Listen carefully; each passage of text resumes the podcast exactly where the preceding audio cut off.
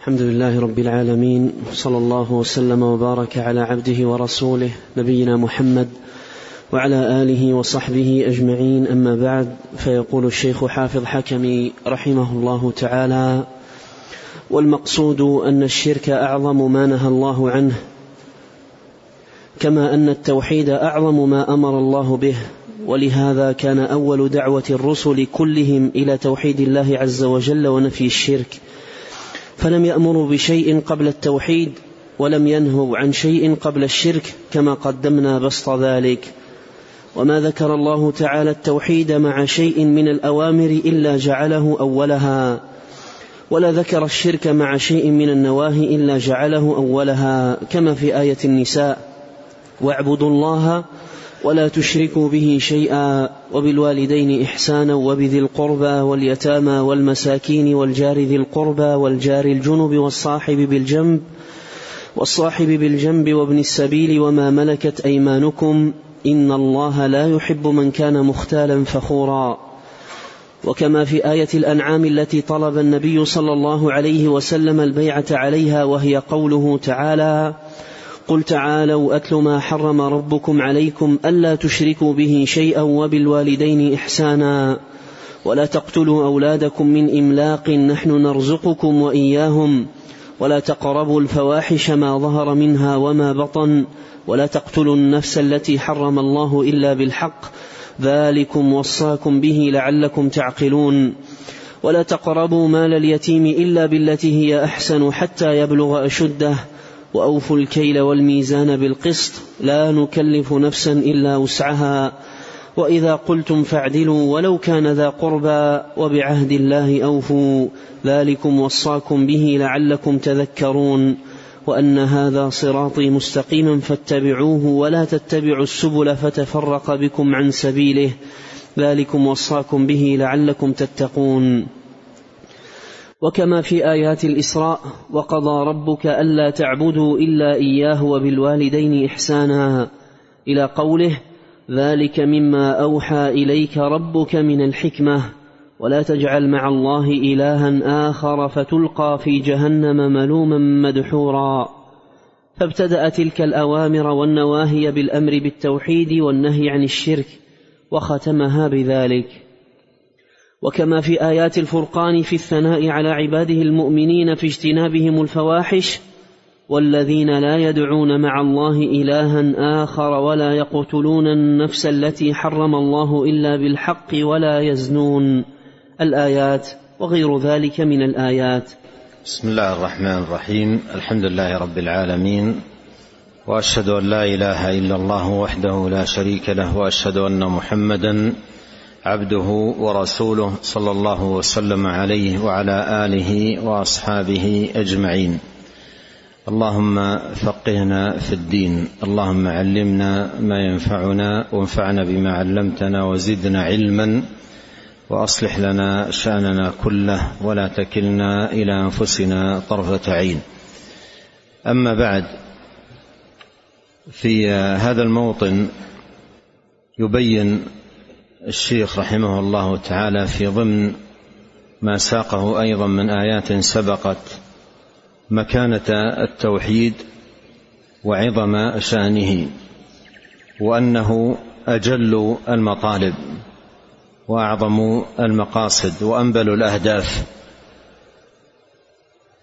ومن الدلائل على عظم شأنه أن الآيات في كتاب الله عز وجل المشتملة على الأوامر والنواهي تبدأ بالتوحيد في باب الأوامر وتبدأ بالنهي عن الشرك في باب النواهي. وهذا البدء يدل على الاهتمام بالمبدوء به والمقدم على غيره.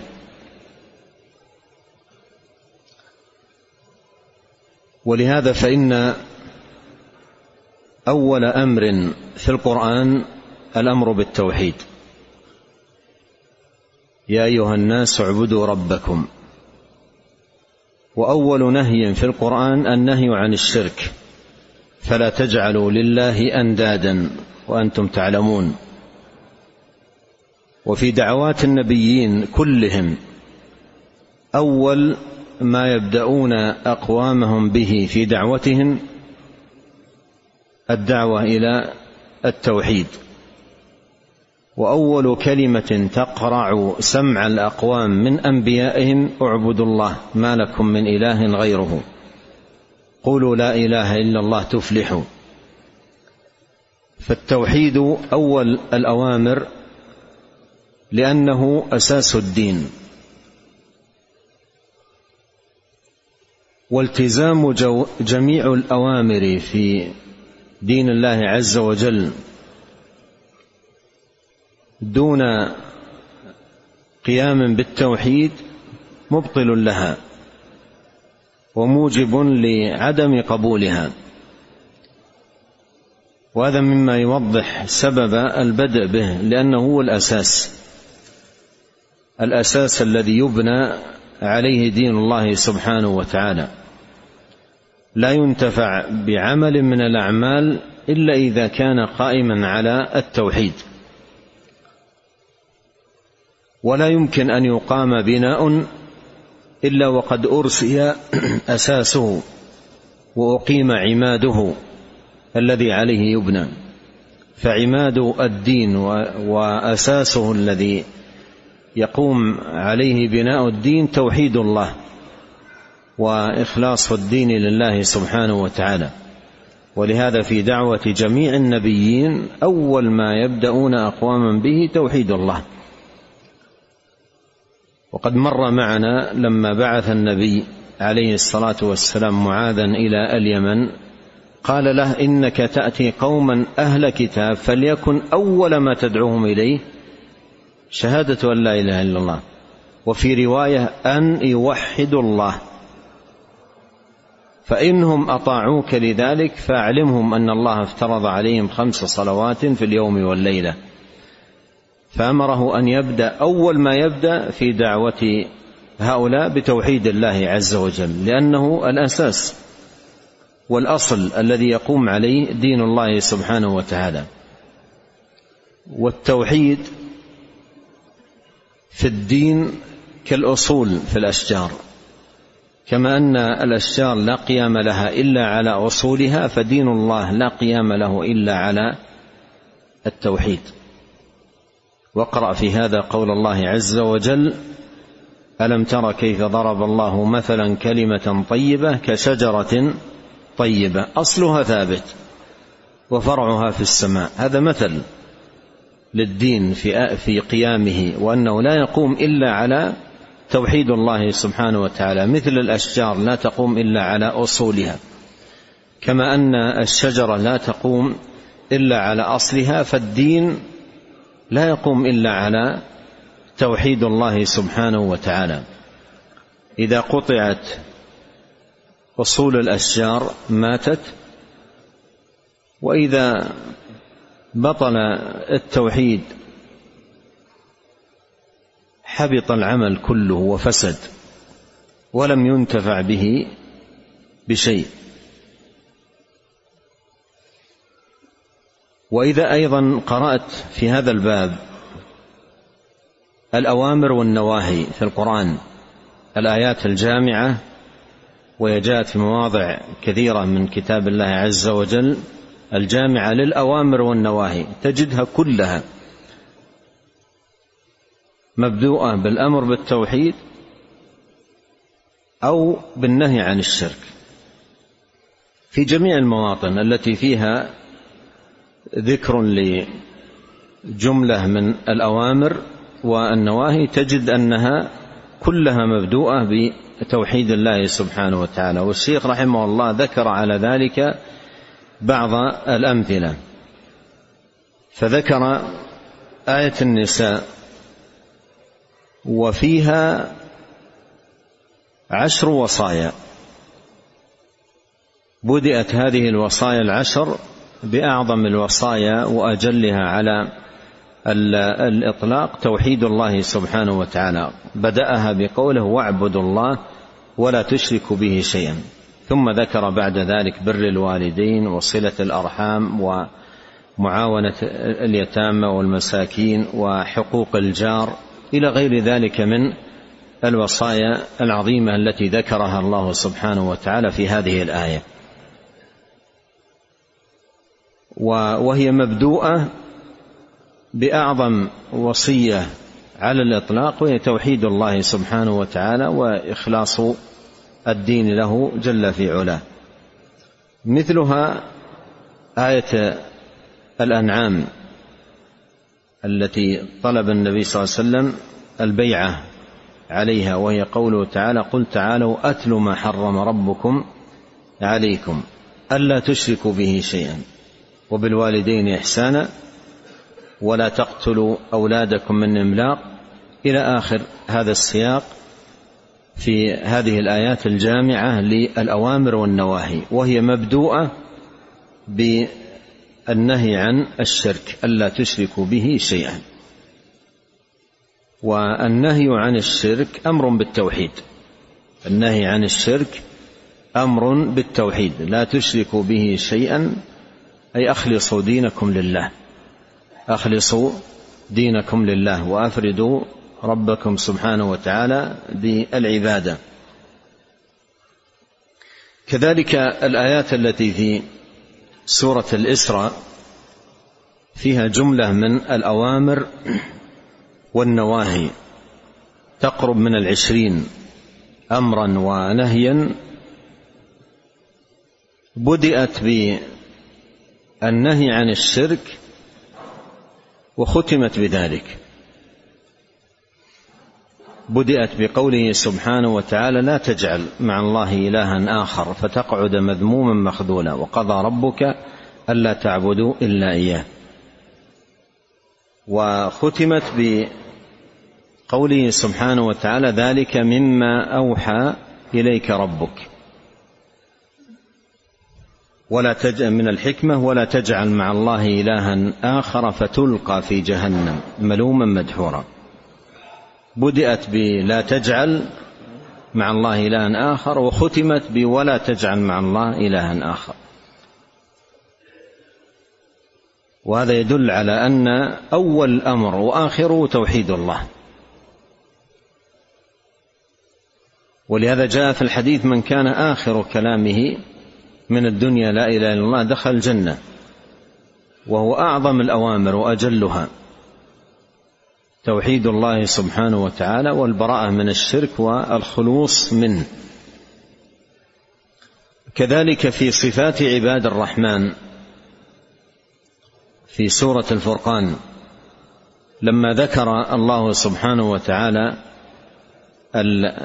الفواحش التي يجتنبونها والكبائر التي لا يقارفونها ذكر أعظمها الشرك والقتل والزنا وبدأها بتركهم وبعدهم عن الشرك والذين لا يدعون مع الله الها آخر ولا يقتلون النفس التي حرم الله إلا بالحق ولا يزنون. وهذه أكبر الكبائر واعظم أعظمها بدأت بأعظم الذنوب وأكبرها على الإطلاق. ومر معنا آه، قريبا حديث ابن مسعود قال النبي صلى الله عليه وسلم ألا أنبئكم بأكبر الكبائر؟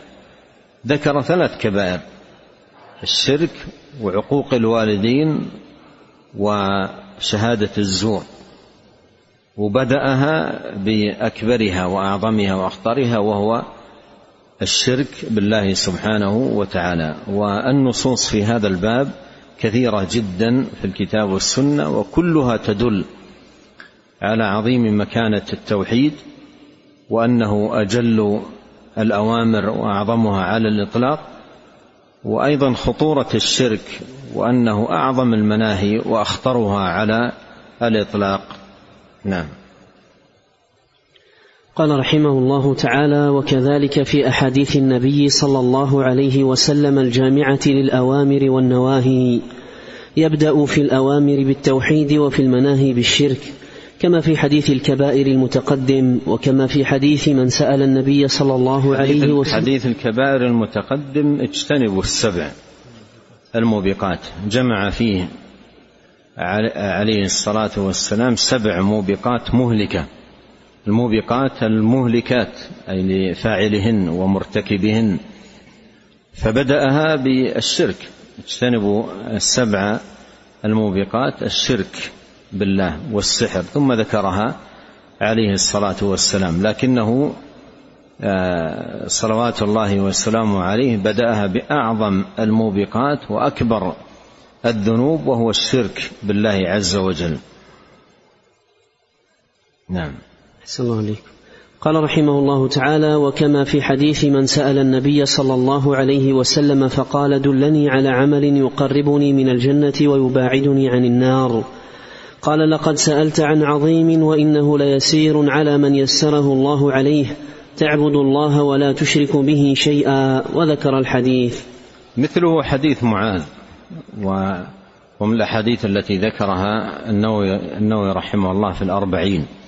دلني على عمل يقربني من الجنة ويباعدني من النار. فقال عليه الصلاة والسلام تعبد الله لا تشرك به شيئا. ثم ذكر بقية أركان الإسلام وبدأ ذلك كله بالتوحيد توحيد الله عز وجل والنهي عن الشرك. نعم. قال رحمه الله تعالى وكذلك في أحاديث أركان الإسلام كحديث جبريل المشهور وحديث ابن عمر وحديث وفد عبد القيس وغيرهما يبدأ فيها بالشهادتين. حديث جبريل قال أخبرني عن الإسلام قال أن تشهد أن لا إله إلا الله وأن محمد رسول الله وتقيم الصلاة وتؤتي الزكاة وتصوم رمضان وتحج البيت الحرام. بدأها بتوحيد الله. وحديث ابن عمر قال بني الإسلام على خمس شهادة أن لا إله إلا الله وأن محمد رسول الله إلى آخر الحديث. بدأ ذلك عليه الصلاة والسلام بالتوحيد. حديث وفد عبد القيس وهو في الصحيحين من حديث ابن عباس رضي الله عنهما وقد تقدم. وفيه أن النبي صلى الله عليه وسلم قال آمركم بالإيمان بالله. أتدرون ما الإيمان بالله؟ قالوا شهاد قال أتدرون ما الإيمان بالله؟ قالوا الله ورسوله أعلم. قال الايمان بالله شهادة أن لا إله إلا الله وأن محمدا رسول الله وإقام الصلاة وإيتاء الزكاة وأن تعطوا الخمس من المغنم. فبدأ بتوحيد الله عز وجل. نعم. قال رحمه الله تعالى ومن تتبع القرآن والسنة وتدبر نصوصهما تبين له أنها لا تخرج عن الأمر بالتوحيد والنهي عن الشرك وما يتعلق بذلك ولم يخلق الله الخلق إلا لذلك. كما قال سبحانه وتعالى وما خلقت الجن والإنس إلا ليعبدون. نعم.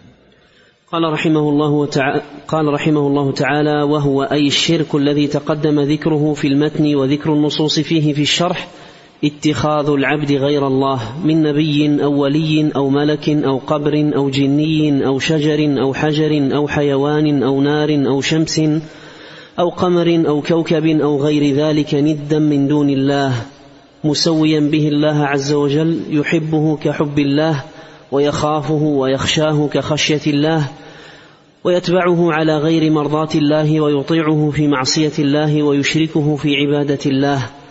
مضاه به الله. نعم.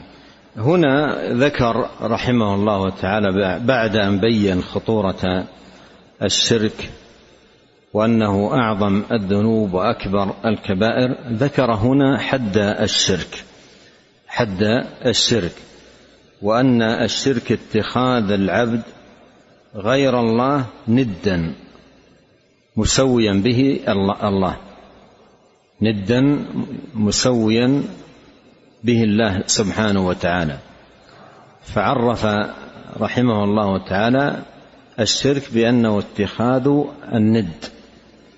اتخاذ الند مع الله سبحانه وتعالى. معنى اتخاذ الند مع الله أن يصرف لشيء من المخلوقات ايا كان هذا المخلوق شيء من حقوق الله على عباده. مر معنا قريبا حق الله على العباد أن يعبدوه. العبادة حق لله بجميع أنواعها وأفرادها هي حق لله. فمن صرف شيئا منها لغير الله دعا غير الله ذبح لغير الله نذر لغير الله استغاث بغير الله إلى غير ذلك من العبادات يكون بذلك اتخذ هذا الغير ندا لله. لأنه سواه بالله في شيء من حقوقه. ولهذا الشرك هو التسوية. الشرك هو التسوية. تسوية غير الله بالله في شيء من حقوق الله سبحانه وتعالى. ولهذا كما سيأتي أهل النار يوم القيامة إذا دخلوا النار يندمون ندامة عظيمة لكن لا تفيدهم. على هذه التسوية تسوية غير الله بالله في حقوقه. قالوا تالله إن كنا لفي ضلال مبين إذ نسويكم برب العالمين. هذا الشرك نسويكم برب العالمين هذا هو الشرك. الشرك تسوية غير الله بالله في شيء من حقوق الله. هذا تعريفه هذا حده. ومر معنا في في في في, في الحديث أن تجعل لله ندا وهو خلقك. هذا الشرك. الشرك اتخاذ الأنداد. فلا تجعلوا لله أندادا وأنتم تعلمون أي شركاء. فالشرك اتخاذ الأنداد بأن يصرف لهم شيء من حقوق الله. ولو حق واحد الدعاء الذبح النذر إلى غير ذلك ولو حق واحد. العبادة بكل أنواعها وجميع أفرادها حق لله وحده سبحانه وتعالى. فمن أعطى غير الله شيء من ذلك فاتخذ هذا الغير ندا لله سبحانه وتعالى. لو لحظة من اللحظات لو مرة واحدة يكون بذلك قد اتخذ ندا مع الله سبحانه وتعالى. اتخذ ندا مع الله سبحانه وتعالى سوى به الله. فالعبادة حق لله حق لله سبحانه وتعالى على العبيد. لا يجوز أن يعطى أي مخلوق مثل ما قال المصنف رحمه الله لا لنبي ولا لملك ولا لولي ولا لقبر ولا لجن ولا لشجر ولا لحجر ايا كان. ولهذا الآيات واعبدوا الله ولا تشركوا به شيئا. جاءت نكرة في هذا السياق لتعم أي شيء كان. لأن العباده حق لرب العالمين سبحانه وتعالى. فلا فلا, يجوز أن يصرف شيئا منها لغيره. ومن صرف شيئا منها لغيره اتخذ ندا سواه بالله في حقوقه سبحانه وتعالى ويكون بذلك وقع في مبطل في مبطل للعمل كله ومحبط له ومحبط له. ولقد أوحي إليك وإلى الذين من قبلك لئن أشركت ليحبطن عملك ولتكونن من الخاسرين. بل الله فاعبد وكن من الشاكرين. نعم. قال رحمه الله تعالى قال الله تعالى ومن الناس من يتخذ من دون الله أندادا يحبونهم كحب الله وحكى عنهم في اختصامهم في النار. هذا ذكره ذكره سبحانه وتعالى آه، بعد آيتين تسبق هذه الآية. في الأولى بيان التوحيد وفي الثانية براهين التوحيد ونوع سبحانه وتعالى في براهين التوحيد. قال سبحانه وتعالى وإلهكم إله واحد لا إله إلا هو الرحمن الرحيم. هذا هو التوحيد. ثم في الآية التي بعدها ذكر سبحانه وتعالى أنواع من براهين التوحيد ووجوب إخلاص الدين لله. فقال عز وجل إن في خلق السماوات والأرض واختلاف الليل والنهار. إلى تمام الآية الكريمة هذا كله براهين. هذا كله براهين آه لتوحيد الله عز وجل وآيات واضحات على وجوب إخلاص الدين له سبحانه وتعالى. ثم بعد ذلك قال ومن الناس من يتخذ من دون الله أي مع وضوح الأمر وكثرة البراهين والدلائل مع ذلك من الناس من يتخذ أندادا من دون الله. أندادا يحبونهم كحب الله. ومن الناس من يتخذ أندادا يحبونهم كحب الله. أي يسوونهم بالله تبارك وتعالى آه، آه، في المحبة. ومن الناس من يتخذ من دون الله أندادا يحبونهم كحب الله. أي يسوونهم بالله. هذا هذا هذا هو الشرك التسوية. كحب الله هذه تسوية. لله عز وجل آه، تسويه لغير الله بالله في المحبة. محبة العبودية والذل هذه لا, لا يجوز صرفها لغير الله. غير المحبة الطبيعية. حب الإنسان لولده لأهله حب لطعامه وشرابه. هذه محبة طبيعية. كل الناس جبلوا على محبة هذه الأشياء. لكن حب العبادة حب الذل هذا لا يصرف إلا لله. لا يصرف إلا لله سبحانه وتعالى حق من حقوقه. فمن سوى غير الله بالله في الحب يكون بذلك اتخذ ندا مع الله. نعم. قال رحمه الله تعالى وحكى عنهم في اختصامهم في النار قالوا وهم فيها يختصمون. تالله إن كنا لفي ضلال مبين إذ نسويكم برب العالمين. هذه الآيات كلها يسوقها رحمه الله للاستدلال بها على بيان حد الشرك. الآية الأولى يتبين حد الشرك فيها من قوله يحبونهم كحب الله. والآية الثانية يتبين فيها حد الشرك من من قوله من قول أهل النار آه، إذ نسويكم. برب العالمين. وأن الشرك هو تسوية غير الله بالله في شيء من حقوقه سبحانه وتعالى. مثلها أيضا قول الله عز وجل ثم الذين كفروا بربهم يعدلون أي يجعلون غيره عدلا له مساويا له يصرفون له آه، من حقوقه سبحانه وتعالى. فهذه الآيات كلها تعرف بالشرك وتبين معناه مثلها أيضا أحاديث تقدمت أن تجعل لله ندا وهو خلقك. من مات وهو يدعو من دون الله ندا. هذه كلها تعرف بالشرك وتبين حقيقته. نعم.